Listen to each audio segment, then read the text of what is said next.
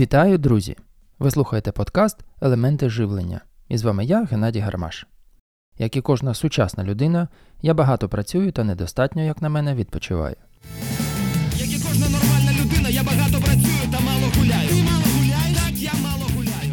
Як і кожна... А ще, як і кожна українська людина, я багато переживаю, особливо як не читаюсь новин. Тому я активно цікавлюся різного роду відновлюючими практиками фізичними, ментальними, емоційними. Цей подкаст про мої пошуки та знахідки.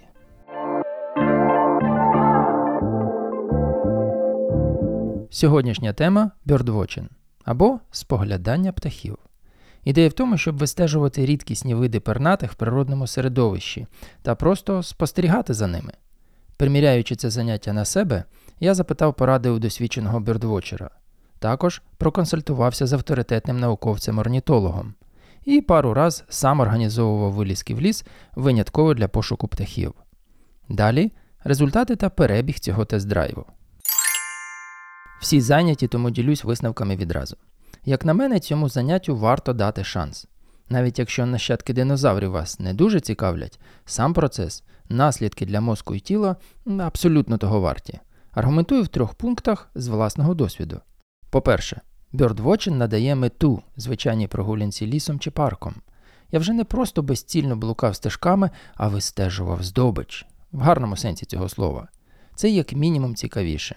А як максимум додає багато нових емоцій. І як часто вважають заспокійлива, ну, читай нудна, прогулянка на природі, набуває нового змісту. Якби Бьордвочин був товаром в супермаркеті, на етикетці варто було б розмістити попередження може пробудити азарт, інтригу, радість. А ще я б додав дрібним шрифтом. В деяких випадках може викликати залежність. По-друге, всі знають, що перебування на природі корисне. Всі повертаються з лісу чи парку свіженькими, як огірочки, повними енергією. Особливо ті з нас, хто за кермом і не віг відпочивати в лапках по-людськи. Численні наукові дослідження доводять, що природа в широкому сенсі ліс, море, гори тонізує наше тіло та релаксує мозок. І ось чому. Ми багато рухаємось і задіюємо всі групи м'язів. Ми вдихаємо чисте повітря з фітонцидами, відчуваємо запахи. Ми бачимо різноманіття кольорів та форм. Ми чуємо ритмічні та заспокійливі звуки. Ми торкаємося різних поверхонь, відчуваємо перепад температур. А якщо вкусимо щось, то відчуємо ще й різні смаки, тобто задіяні всі 5 або й 6 сенсів, у кого як. Мозок теж займається улюбленою справою. З насолодою розшифровує все це розмаїття сигналів, дефіцит яких він відчуває, коли ми проводимо час в закритих приміщеннях. Вчені з'ясували, що навіть якщо просто розглядати листя дерев, це вже позитивно впливає на мозок. Зелений колір заспокоює, а фрактальна форма листя зачудовує мозок гармонією. Ліс це як аймакс для мозку, коли він стає частиною дійства, а не простим спостерігачем. І по третє, бюрдвочери це гарна тусовка. Це заняття приваблює людей певного типу, вже на старті вдумливих.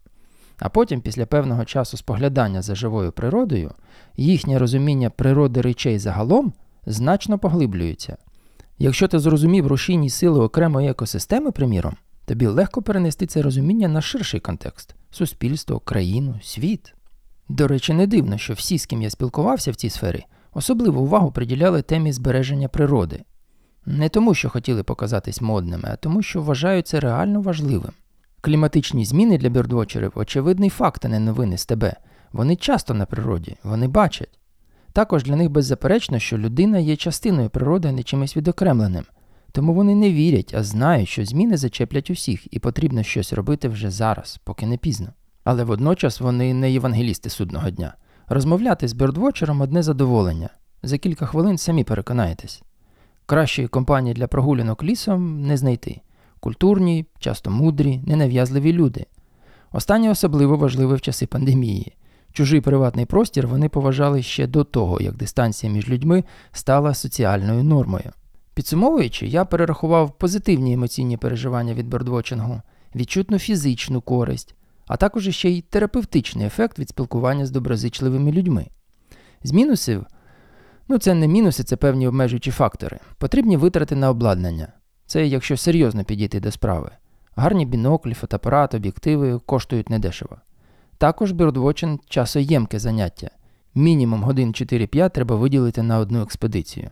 А якщо подорожувати за птахами на південь, приміром, це не один день. Тобто це заняття винятково вихідного дня або відпустки. Ось такі у мене вийшли плюси-мінуси.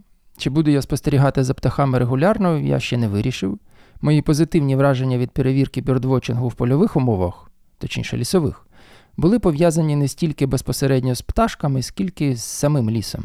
Ну, власне, що я очікував, зараз не сезон. Тому для чистоти експерименту схожу ще весною. Зроблю це з задоволенням. Далі в подкасті. Короткий фрагмент моїх польових вражень від бьордвотчингу записував безпосередньо в лісі після більше ніж двох годин пошуків. Спойлер, нічого рідкісного не побачив, але купу вражень отримав. Після цього глибока розмова про птахів і людей з Олександром Черінько, досвідченим бьордвотчером з п'ятирічним стажем. І наостанок корисні поради від професійного орнітолога, науковиці Ганни Кузьо. Вона розкаже, як спостерігати за птахами, аби їм не нашкодити. На черзі включення з лісу. Попри попередження, що осінь не сезон, я все-таки спробував знайти рідкісну пташку. Результат, як я вже казав, негативний, але спробу вважаю успішною. Знайшов чудові місця під Києвом. Забір'я, Бобриця, тут озера, лісові стежки, струмки, ліс змішаний, сосни, берези, дуби. Це добре для птахів. Значить, різноманіття. Активісти повісили стенд з описом флори фауни. Тут назви, яких я раніше ніколи і, не чув. Тому а, мені не потрібно навіть список складати. Все готове. Іди, шукай, ліс великий. Пішов. За годину мандрів дійшов до озера. Багато качок. Чистять пір'я. Спокійні такі. Загалом помітив, що і мої кроки стали повільнішими. Холод трошки пробирає, але це навіть приємно. Ще зі спостережень дерева ось уже без листя, голі, коричневі, але це не пригнічує, як не дивно. Сьогодні без листя, завтра зелені. Коло життя. В лісі наочно бачу, що зміни це єдина постійна річ в житті. О, листя шародить під ногами. Пахне. Насолоджуюсь. О, ворони. Провів уже в лісі достатньо багато часу, щоб насолоджуватися музикою лісового струмочка.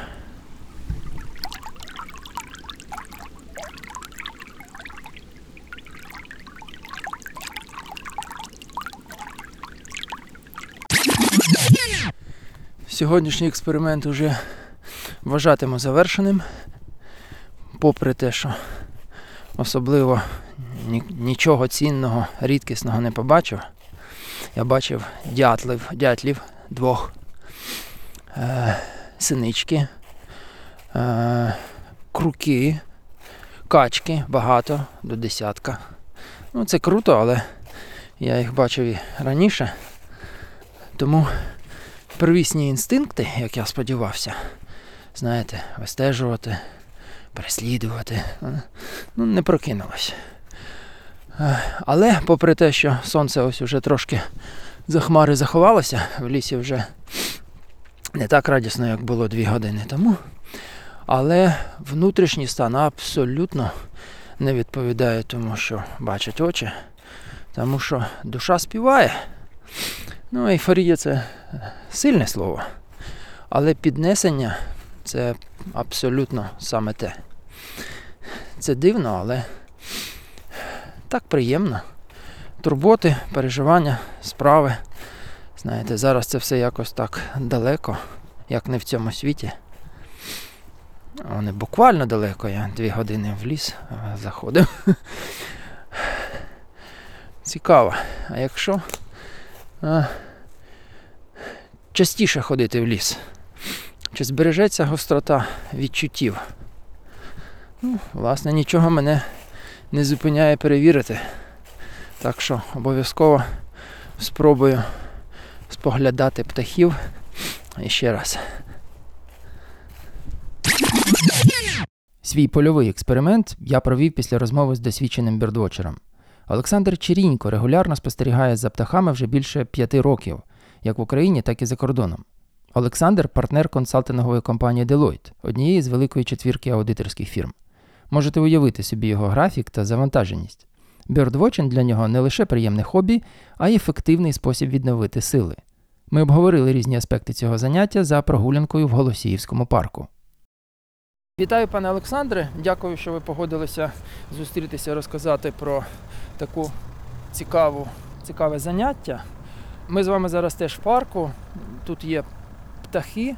Чи може це рахуватися за, за бірдвочин? Ш- ш- ш- Чим воно відрізняється від просто прогулянки і спостереження за птахами, от як ми зараз це можемо робити?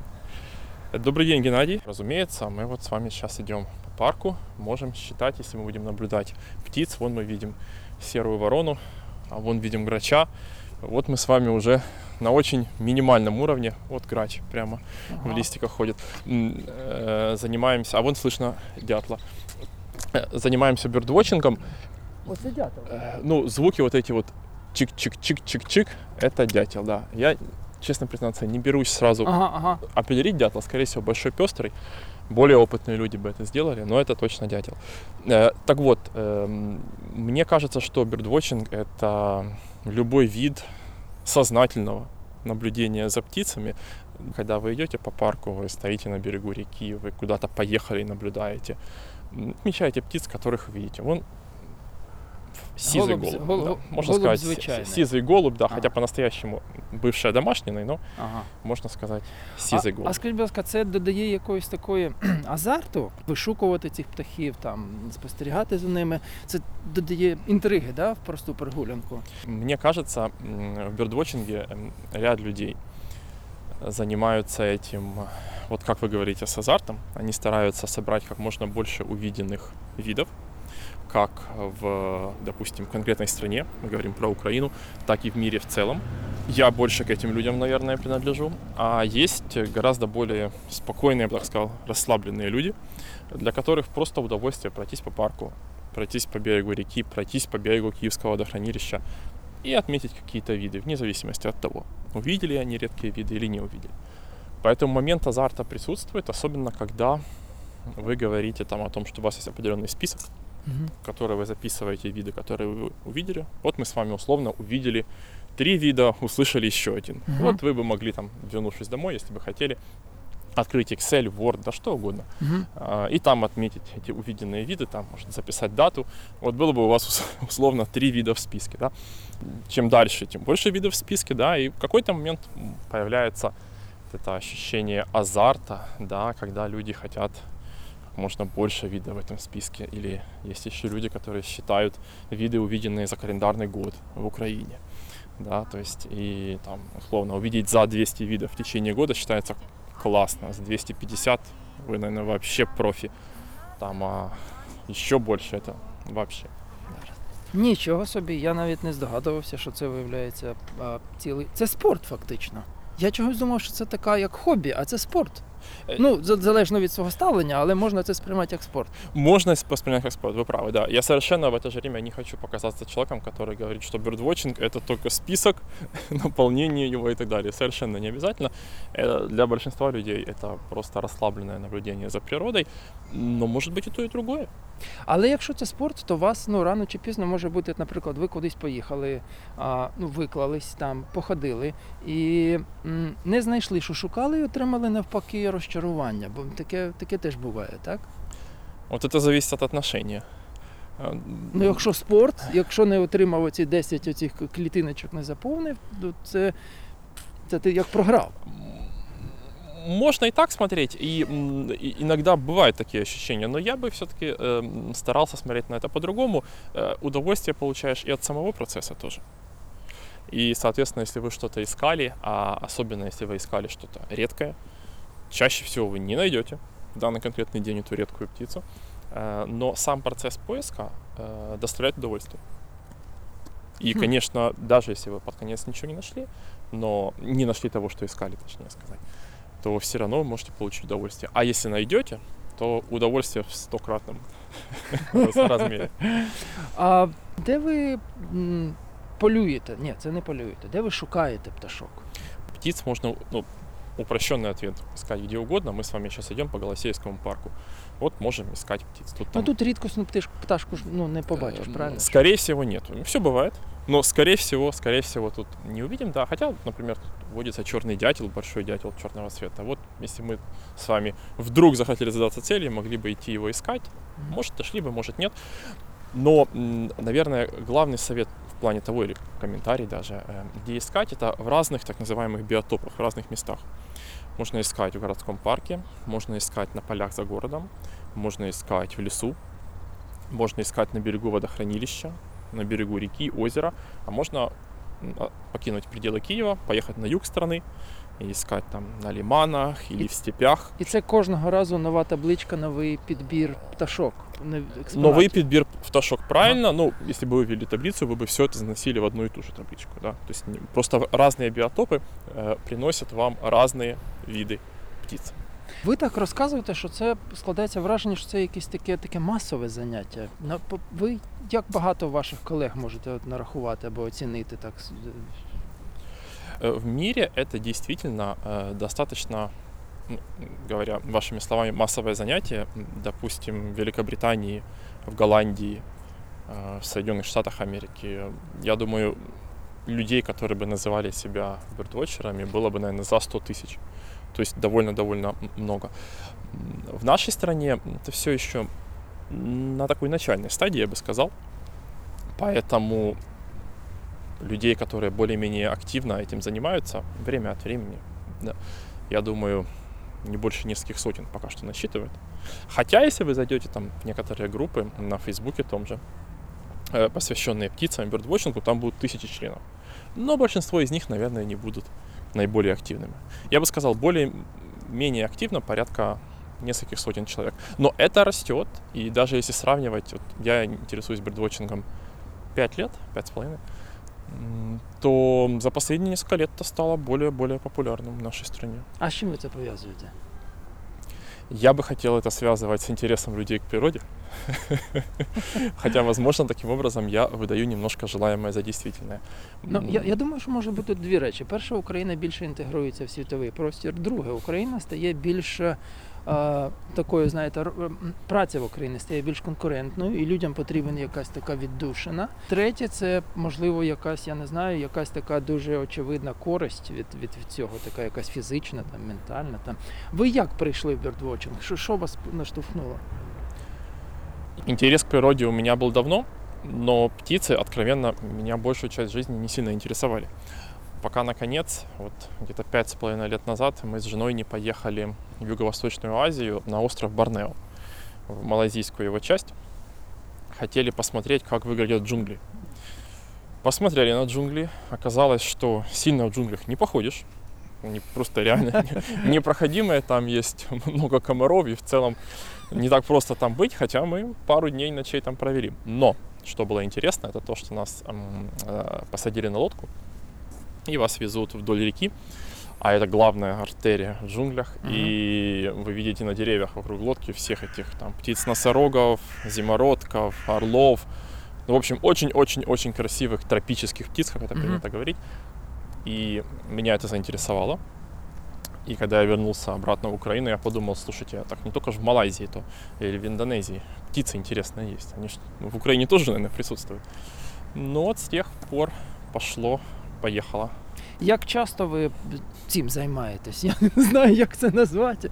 Тобто, у вас можливо, можливо для цього є різні формати. Там можна просто вийти, пройтися там в парк десь, наприклад, той же самий Марініцький, там коло Дніпра, близько до Труханового острова. Я думаю, там насичена така популяція.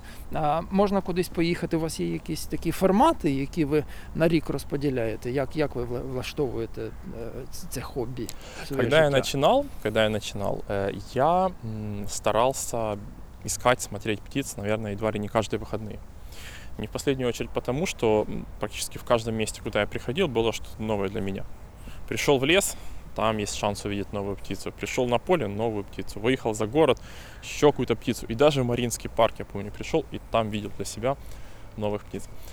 Со временем новизны становится все меньше, времени это главный лимитирующий фактор в моем случае, не так много. Поэтому сейчас э, не так часто, не так часто я наблюдаю за птицами, может быть раз-два в месяц на выходных. А наибольший интерес для меня представляют поиски тех птиц, которых я еще не видел. Вот в том моем, моем длинном-длинном украинском списке, чего я, чего я еще не видел.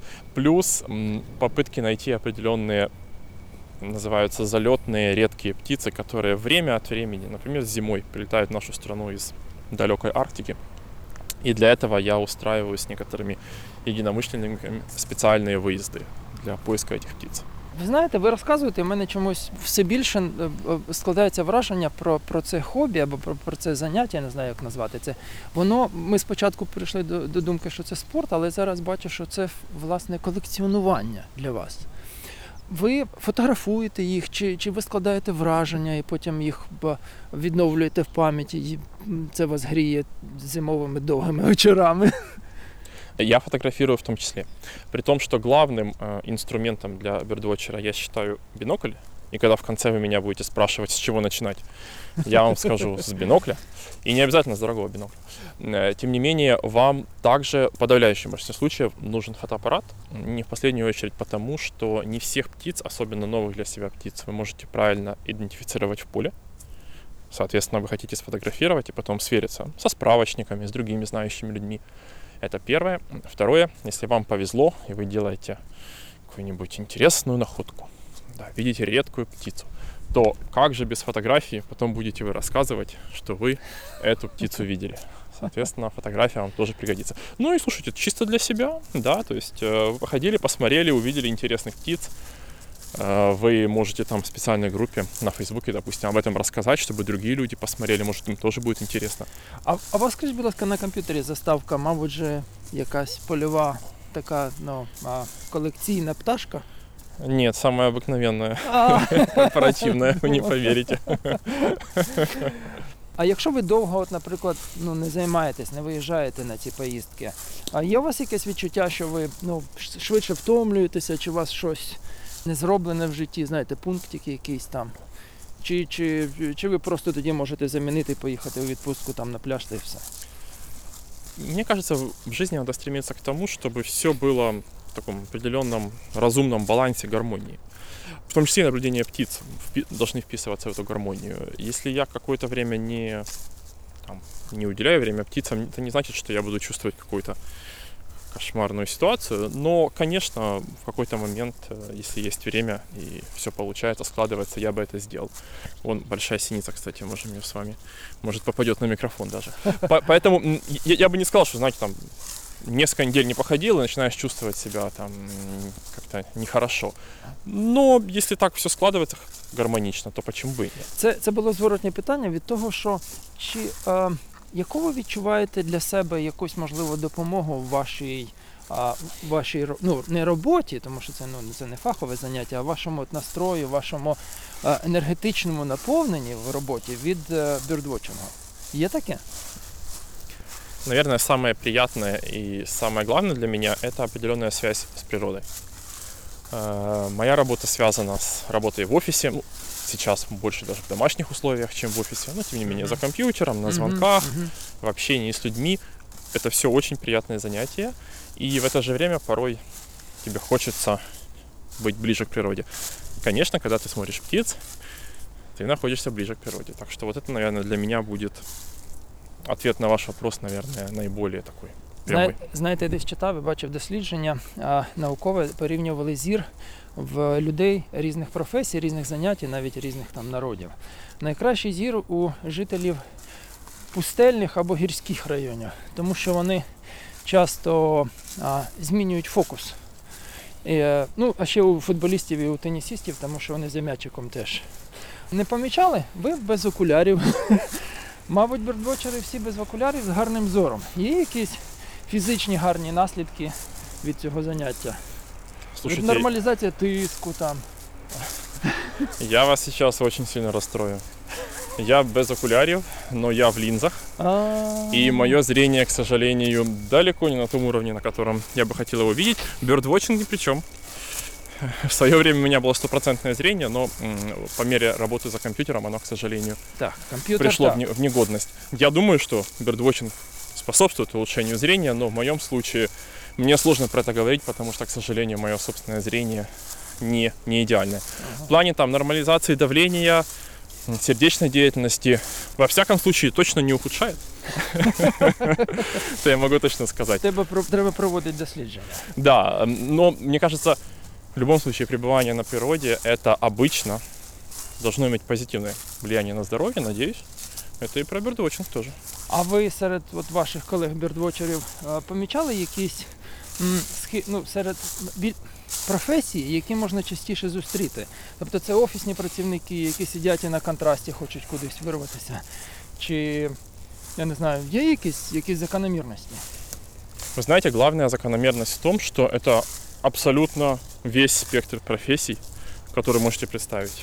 Это офисные сотрудники, финансисты, юристы, экономисты, там, IT-специалисты, это могут быть учителя, преподаватели, моряки.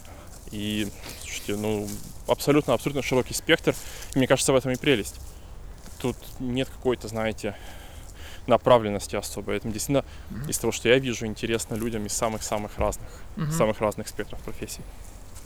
Це старші люди, це, це ну, ну, для молоді, мабуть, це скучно, ні?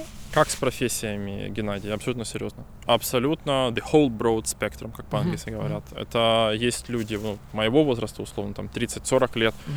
Это есть немало людей постарше. Кстати, в Западной Европе чаще это будут старшие люди, вы абсолютно правы. Мгм, мгм. Но слушайте, среди активных участников вот упомянутой мной группы Birdwatching в Украине есть и м, совсем-совсем молодые наши с вами соотечественники, которым еще нет не то что 20, даже 15 лет. И эти м, девочки и мальчики Мгм. выставляют очень интересные фотографии, делают классные наблюдения, и мне кажется, это здорово.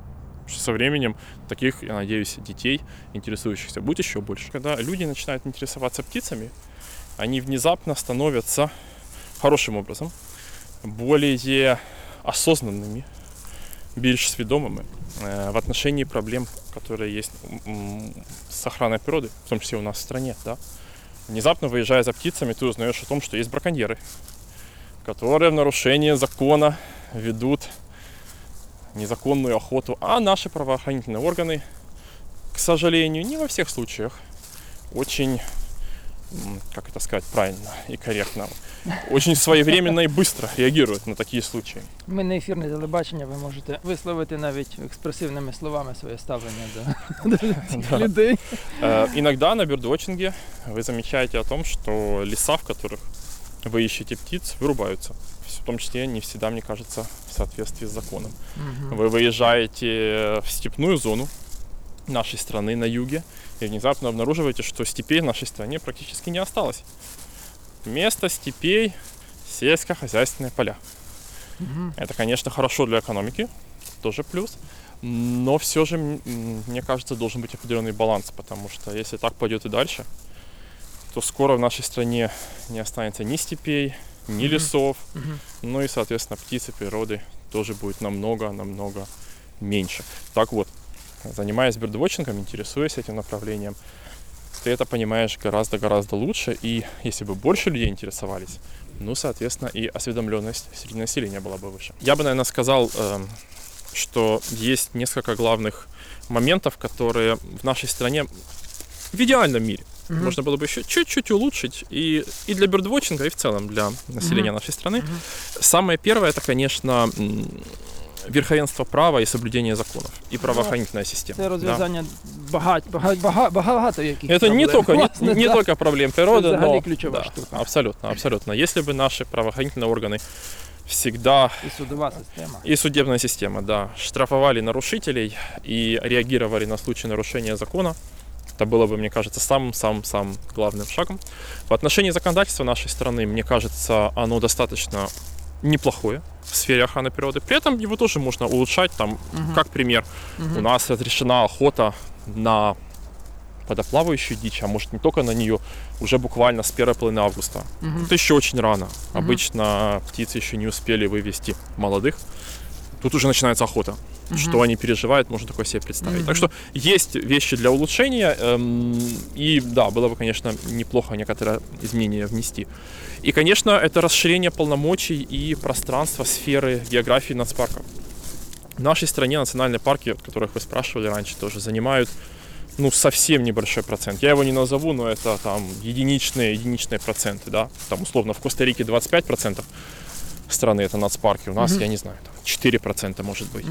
Э, Соответственно, конечно, защита природы путем учреждения парков это такой отработанный во всем мире механизм. И, эм, конечно, расширять пределы, создавать новые национальные парки, это было бы просто, просто очень-очень хорошей идеей в нашей стране. И в дополнение к этому расширять полномочия самих этих парков. Если вы приезжаете, например, в известный Йеллоустонский парк в США, котором я, кстати, да, мне посчастливилось быть, Мгм. то там парк рейнджер, Мгм. сотрудник парка, это полицейский. Если вы нарушаете скоростной режим, Він має право. абсолютно, если вы подошли близко к животному и начинаете, говоря простыми словами, напрягать это животное, бизона, например, что туристы порой делают, то вас этот э, рейнджер может вплоть до арестовать. Конечно, сначала он предупредит, но потом, если не будете слушаться, будет плохо. В нашей стране совершенно не так. Если есть браконьер в парке и его словили, ну максимум у него там заберут ружье и может быть, может быть, на него заведут какое-то дело, которое, скорее Административное. всего, абсолютно не доведут до конца даже. Мгм. Вот Если бы, конечно, сотрудникам наших парков дать полномочия американских US Park Ranger, о да, да. Мгм, мгм. А вам вдалося, до речі, ви казали, що це рі- люди різних професій. Чи ви, м, чи ви м, якимсь, можливо, чином змогли налагодити нові бізнес-зв'язки? Яко, якось, можливо, зустріти нових людей. Або, як мінімум, просто, можливо, серед своїх поточних от клієнтів або колег робочих могли знайти легко тему для розмови. Чи це вам допомагає якимось чином в бізнесі, в нетворкінгі? Чи це досі вважається чимось екзотичним, про що з, чужою людиною не дуже поговориш? Вполне с удовольствием можно поговорить, если человеку, конечно, тема будет интересна. В силу того, что, как я сказал, все-таки направление бердвотчинга относительно новое в нашей стране, да.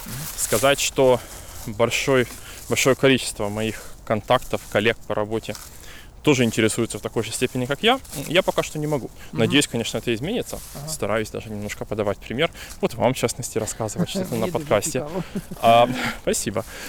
Поэтому я не могу сейчас сказать, что Birdwatching это огромный там генератор бизнес-контактов или там какого-нибудь нетворкинга Ага, для меня. ага. Со временем, я уверен, станет. Я не встречал человека, который бы сказал, о, это вообще не интересно. Ага. Но, конечно, интерес все еще растет в нашей стране к этой теме, и я думаю, что пройдет некоторое время, прежде чем это будет ну, действительно очень популярно. Я, до речі, ви кажете, на заході це більш популярно. Я там навіть зустрічав, почитав пару журналів там про це. Е, Люди пишуть про те, що вони завдяки бірдвотчингу могли зрозуміти таку цікаву річ. Вони розуміли, що міс... спостерігаючи за птахами, вони е, зрозуміли взаємозв'язки між природою. І е, розуміло, що пташка вона не живе сама по собі. Ти, як ви сказали, що степів немає, пташки немає. Це якась от така система. На якісь, можливо, інсайти або якісь думки, на якісь узагальнення. Бірдвотчин вас наштовхнув, якось, можливо, він змінив ваше ставлення до життя, до роботи, до балансу життя, робота. Я бы точно сказал, что бердвотчинг, интерес к птицам, к природе, наполнил в какой-то степени э, жизнь еще одним дополнительным смыслом. Не обязательно главным, но очень интересным. И, разумеется, то, что вы говорите, очень, очень совпадает с тем, что я чувствую. Когда ты интересуешься птицами, природой, ты вот все вот эти связи, о которых вы говорили, ощущаешь гораздо-гораздо более остро, четко. И, ну, я так это не видел и не думал об этом до того, когда начинал интересоваться. Угу. Поэтому я и, как бы и говорю, что одна из самых главных эм, benefit, мы называем по-английски, один из самых главных преимуществ да, Ага, бердвотчинга, ага. это как раз в том, что когда люди интересуются, им внезапно это все становится понятно. Ага. Вот эта связь между там распашкой полей незаконной, да, и Мгм. исчезновением природы. Если ты не интересуешься, ну, ты просто об этом не задумываешься, это нормально. Угу. Угу.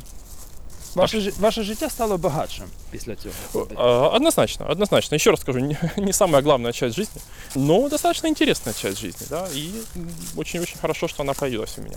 А це, дивіться, це заняття фактично може бути у людини на все життя, чи це є якийсь вхід, вихід, там якась еволюція, можливо. Спочатку birdwatching, потім animal watching. Как ни странно, Animal Watching не популярен. Я в свое время не мог понять, почему так, Ага. а по факту, кстати, до сих пор могу не знать всех ответов, но мне кажется, потому что э, птицы э, гораздо-гораздо более diverse, разнообразные, да, чем животные, и их наблюдать их, ну, в какой-то степени проще. Потому что вот если мы сейчас с вами вдруг сказали, окей, сейчас мы в Голосеевском парке занимаемся animal watching. Ну тут є білка, Вот на этом все и закончилось бы Да. для нас, совершенно верно. Мы с вами могли бы тут ходить целый день и, скорее Да. всего, увидели бы белку. ага. Если бы мы остались на ночь, что-то, может, еще бы нашли, но это нам надо было бы уже докладати таких максимум, зусиль. максимум кролик і лисиця. Можливо. Ну, і Лисиця то это навряд хорошо чи. должно повести, да. Ну, да. А, м, Соответственно, Мгм. э, вот Animal Watching по этой причине не, не на 100%, мне кажется, приживается, хотя есть люди, которые Мгм, тоже этим мгм, интересуются. мгм. Эм, В плане на все життя, э, слушайте, я не думаю, что человек, который интересуется активно птицами, м, как-то забросит это полностью, но периоды спада активности Мгм, и мгм. поднятия активности, Мгм. конечно, могут быть, однозначно. А для того, щоб от, ну, почати це, ви пам'ятаєте, ми з вами ми говорили про те, що наскільки довгий об'єктив повинен бути у вашому біноклі першого. Ви почали з чого? Э, Я начал с бинокля и всем советую делать то же самое, потому что главное в бердвотчинге это бинокль, и без него плохо. Если бы я приехал вот эти вот пять с половиной лет назад э, на Борнео без бинокля, а тогда, к счастью, я его взял с собой, то это было бы совсем другой опыт, совсем другой экспириенс, как Мгм, говорится, мгм, потому мгм. что без бинокля хорошо этих птиц не рассмотришь, удовольствия меньше. Мгм. Соответственно, вывод. Сначала надо купить бинокль, и это абсолютно не должен быть дорогой бинокль. Может стоить совершенно каких-то разумных земных денег. И Мгм. даже с такого я бы и советовал начинать. Мгм. Этот бинокль, который я взял сегодня для пущей важности Мгм. на прогулку с вами, э, это дорогой бинокль, но это не мой первый. Ага. В свое время я ходил с достаточно простым устройством, и все было хорошо.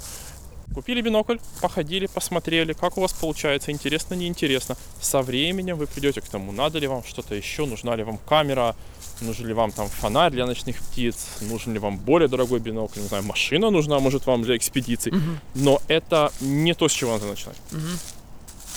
Тобто, е, спочатку бінокль, потім кілька пробних вилазок, бачити, як воно лягло на душу, чи, чи, чи є які, якась від цього користь, чи є якесь задоволення. Потім наступний крок, мабуть, же, ну, хочеться отримати якусь підтримку від колег же, под- поділитись, показати кількість пташок, там порівняти. Е, Є якісь організації, є якісь групи. Це, Да, це якось да. організовано? Это уже организовано в нашей стране. Все еще, скажу так, на начальной стадии, э, может не так, как в Голландии, да, где там 100 тысяч официальных членов в этой Royal Bird Watching с- э, Society, или как оно у них Ага, называется. ага. Но тем не менее, вот как раз пользуясь случаем, на правах рекламы, есть группа на Facebook, называется э, на трех языках. Украинскую Birdwatching в Украине, Ага. английскую Birdwatching in Ukraine, ну и по-русски, да, Birdwatching в Украине. Все просто. Найти ее очень легко. Вот там есть как раз вот эти вот люди, о которых вы говорите. И, кстати, там не так мало членов, там несколько тысяч членов.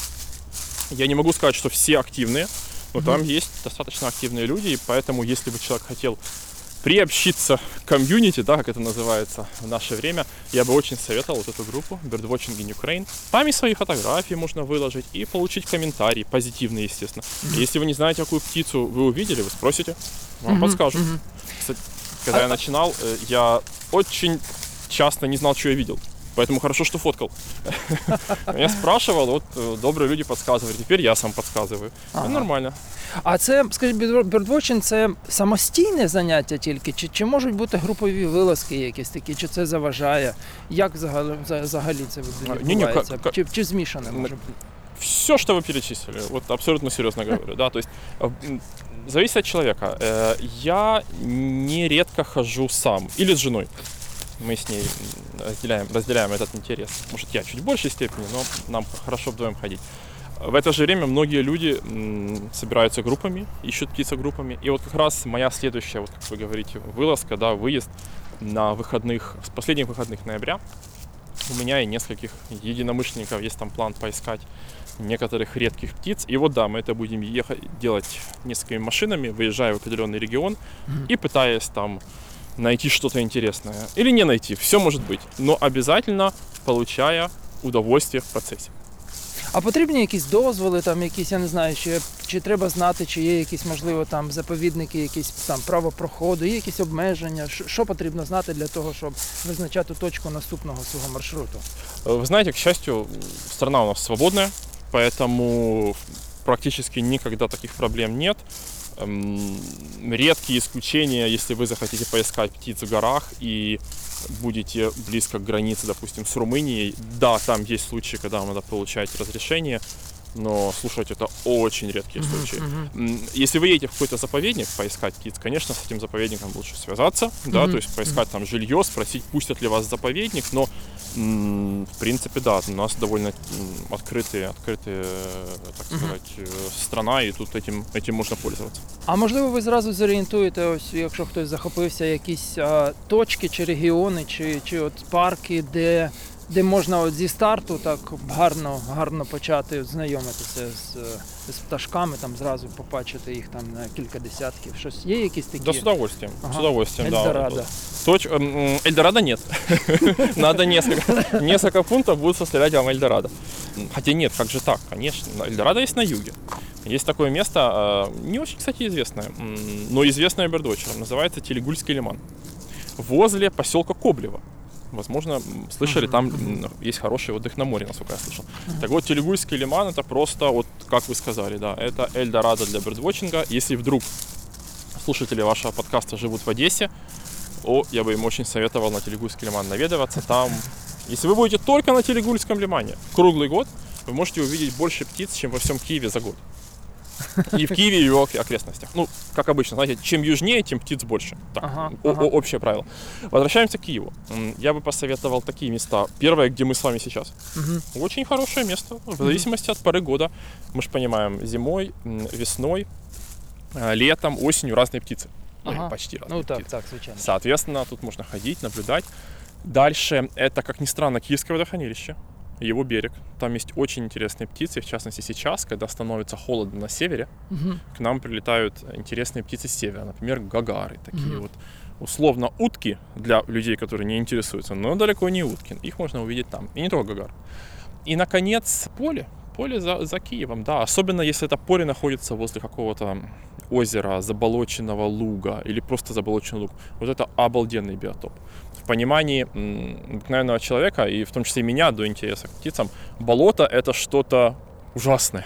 Болото — это синоним синоним чего-то небезпечного, Да, чего-то скучного. Для природы болото это кладезь. Это обалденная тема, в которой м, очень много птиц можно встретить, и без которого эти птицы не выживут. Поэтому, когда люди говорят, мы осушили болото, ну, к Да. сожалению, для природы это Плохая, плохая тема. бёрдвотчер теряє Засмучивается, візу. Да. засмучивается, да.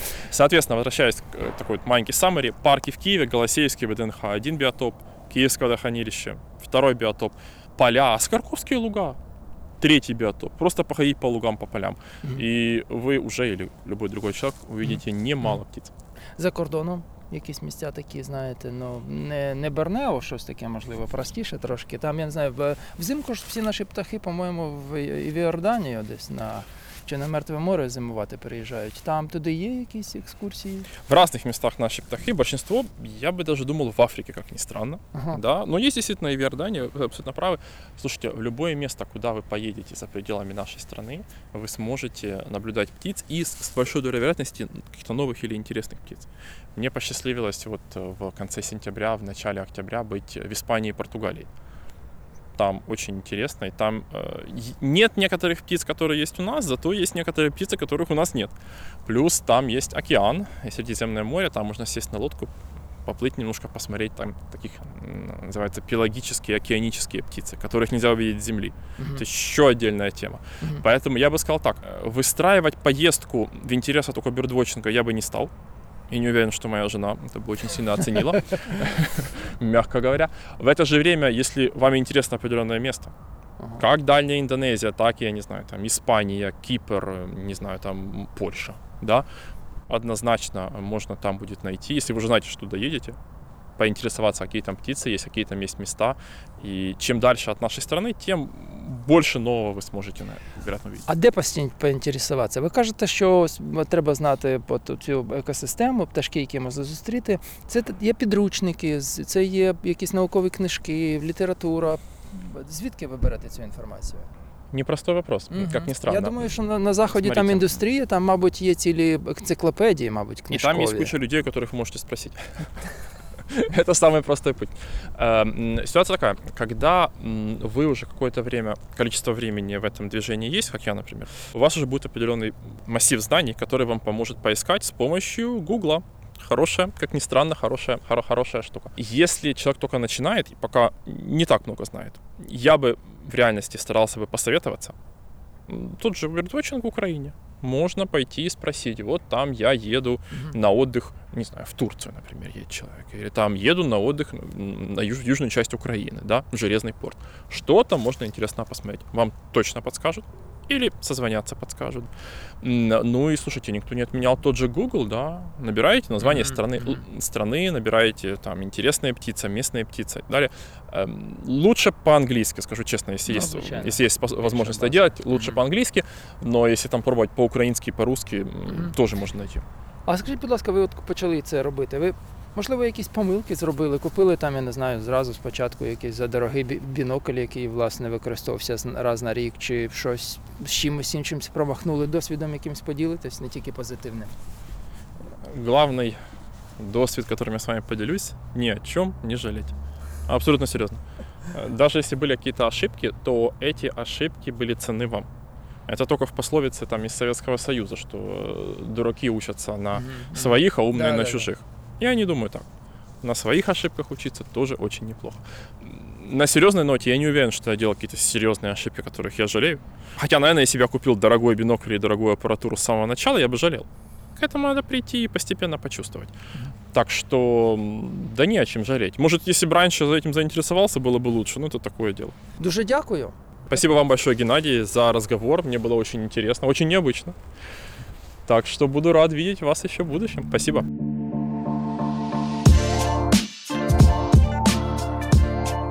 Наступний мій співрозмовник Ганна Кузьо. Відома орнітологиня популяризує бердвотчинг як спосіб наблизити людей до природи.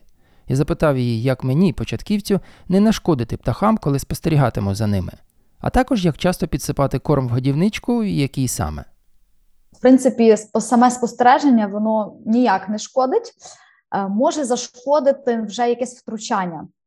Е, При цьому хочу згадати е, закон України про тваринний світ і оцей сезон тиші, який ну зараз не зовсім цей сезон, але потрібно це пам'ятати, що з квітня по червень у птахів і не тільки птахів, насправді тварин е, дуже вразливий період, тому що вони в цей час е, займаються вирощуванням маленьких дітей своїх, скажімо так. Е, В них всіх малі діти, тому у птахів це гніздовий сезон називається. Е, Вони дуже вразливі в цей час. е, Вони насиджують кладки або вигодовують пташенят і нікуди не можуть подітися зі своєї території. Це можна порівняти з тим, коли у людей маленькі немовлята, вони теж дуже вразливі. Так дуже важко кудись переїхати, робити великі зміни в житті, коли маленька дитина на руках. Те саме з птахами, тому потрібно таку аналогію собі в голові тримати і розуміти, що коли припадають якісь е, Великдень чи трави свята, вихідні, теплий період, люди всі хочуть десь в лісі на шашликах відпочити. Дуже часто, на жаль, це ну якраз ці дати припадає, коли цей сезон тиші. І хотілося б, щоб більше людей знало, що музику краще прикрутити, ніяких там петардів. Дуже сильно там криків, музики цього точно не потрібно. Це стрес. Ну уявіть, коли маленька дитина спить та і ці всі звуки. Е, Це так, е, якщо про сезон тиші говорити. Е, Але хочу зазначити так само, що коли ми спостерігаємо за птахами, потрібно пам'ятати навіть в той самий гніздовий сезон, що не варто втручатись в їхнє життя. Наприклад, птах співає. Е, Ну, одразу забіжу так трошки коротко інформацію, коли птахи співають весною на початку літа. е, Це їхній прояв агресії і спосіб позначення території. І це переважно співають пісню таку виконують самці. Таким чином вони заявляють, що тут їхня територія, тому що їм потрібно втримати ті кордони, адже їм дітей годувати. Ну скажімо, це їхні ресурси. І для того, щоб зробити гарну фотографію, на жаль, деякі люди використовують засіб приманювання, е, включають запис е, цього птаха, і він відповідно одразу показується.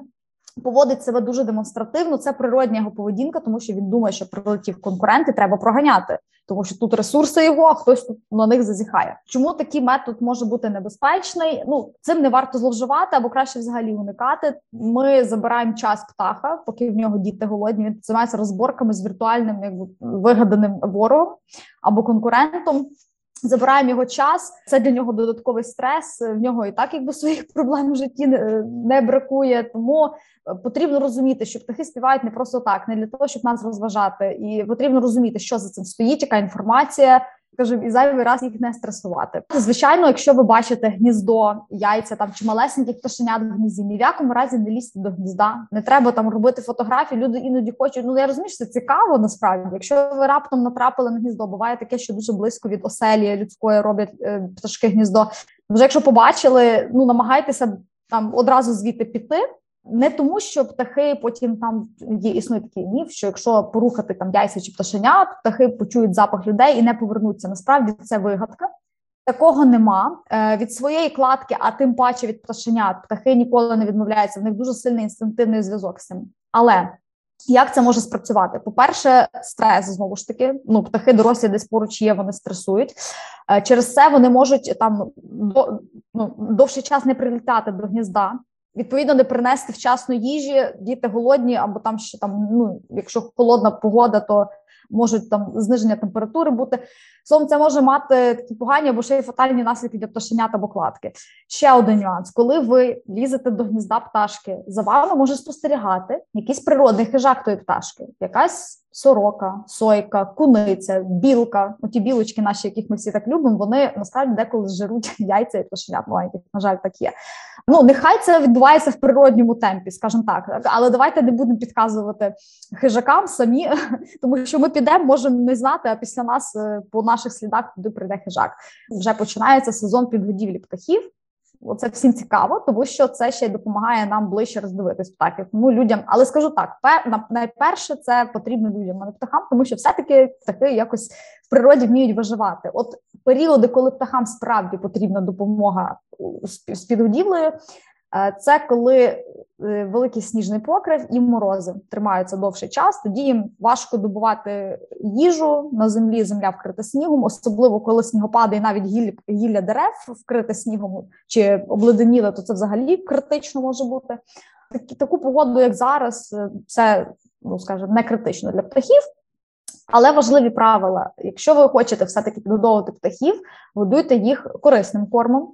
Це має бути, запам'ятайте правило три не: не зіпсована, не солена і не смажена їжа. Це дуже важливо. Все логічно, так не зіпсована, тому що ми зіпсовано не їмо їжу, тому що вона шкідлива. Ясно, що шкідлива вона і для птахів, тим паче в них ще швидше обмін речовин. Хліб бажано теж взагалі ніякий не давати.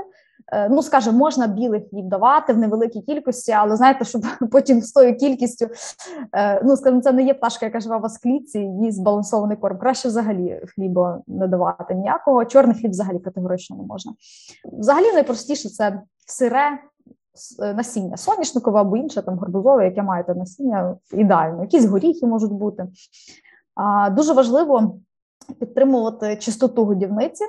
Е, Гігієна це важливо. Ми миємо посуд з зрозумілих причин. З тих самих причин потрібно нам раз на декілька тижнів мити звичайним плином, я не знаю, або просто ще водою годівницю, тому що там теж бактерії заводяться, і ми можемо просто ну сприяти е, зараженню і загиблі птах- пташок. На жаль, такі навіть цілі, ну скажімо, епідемії е, траплялись, коли тисячі птахів гинули. Були такі зареєстровані випадки в Британії, наприклад. Тому гігієна важлива, здорова їжа важлива. І ще один важливий момент: коли наступають оці морозні дні, якщо ви вже почали підгодовувати птахів, не підводьте їх. Ви з якоюсь там регулярністю, якщо почали годувати, з тою самою регулярністю продовжуйте. Чому? Тому що в цей критичний час птах день короткий світловий. Так, птахів обмежений час, щоб знайти їжу, і вони вже знаючи, що у вас там є годівниця їжа, вони розраховують на вас, планують свій бюджет часу відповідним чином, витрачають час, ресурси, щоб прилетіти туди, а не в інше місце. І якщо раптом посеред того всього там критичної ситуації. Там ви поїхали, я не знаю, на вихідні там. Ну і, вони а вони прилітають, бо очікують їжі. Це ну може бути ситуація, що це може бути для них критично. Тому просто майте на увазі, якщо там такі довготривалі морозні якісь дні, і ви вже почали підгодовувати, то важливо продовжувати. Якщо ви знаєте, що ви будете в роз'їздах, то тоді вже не починайте, не привчайте птахів до вашої годівниці, е, щоб не підвести їх в критичний момент.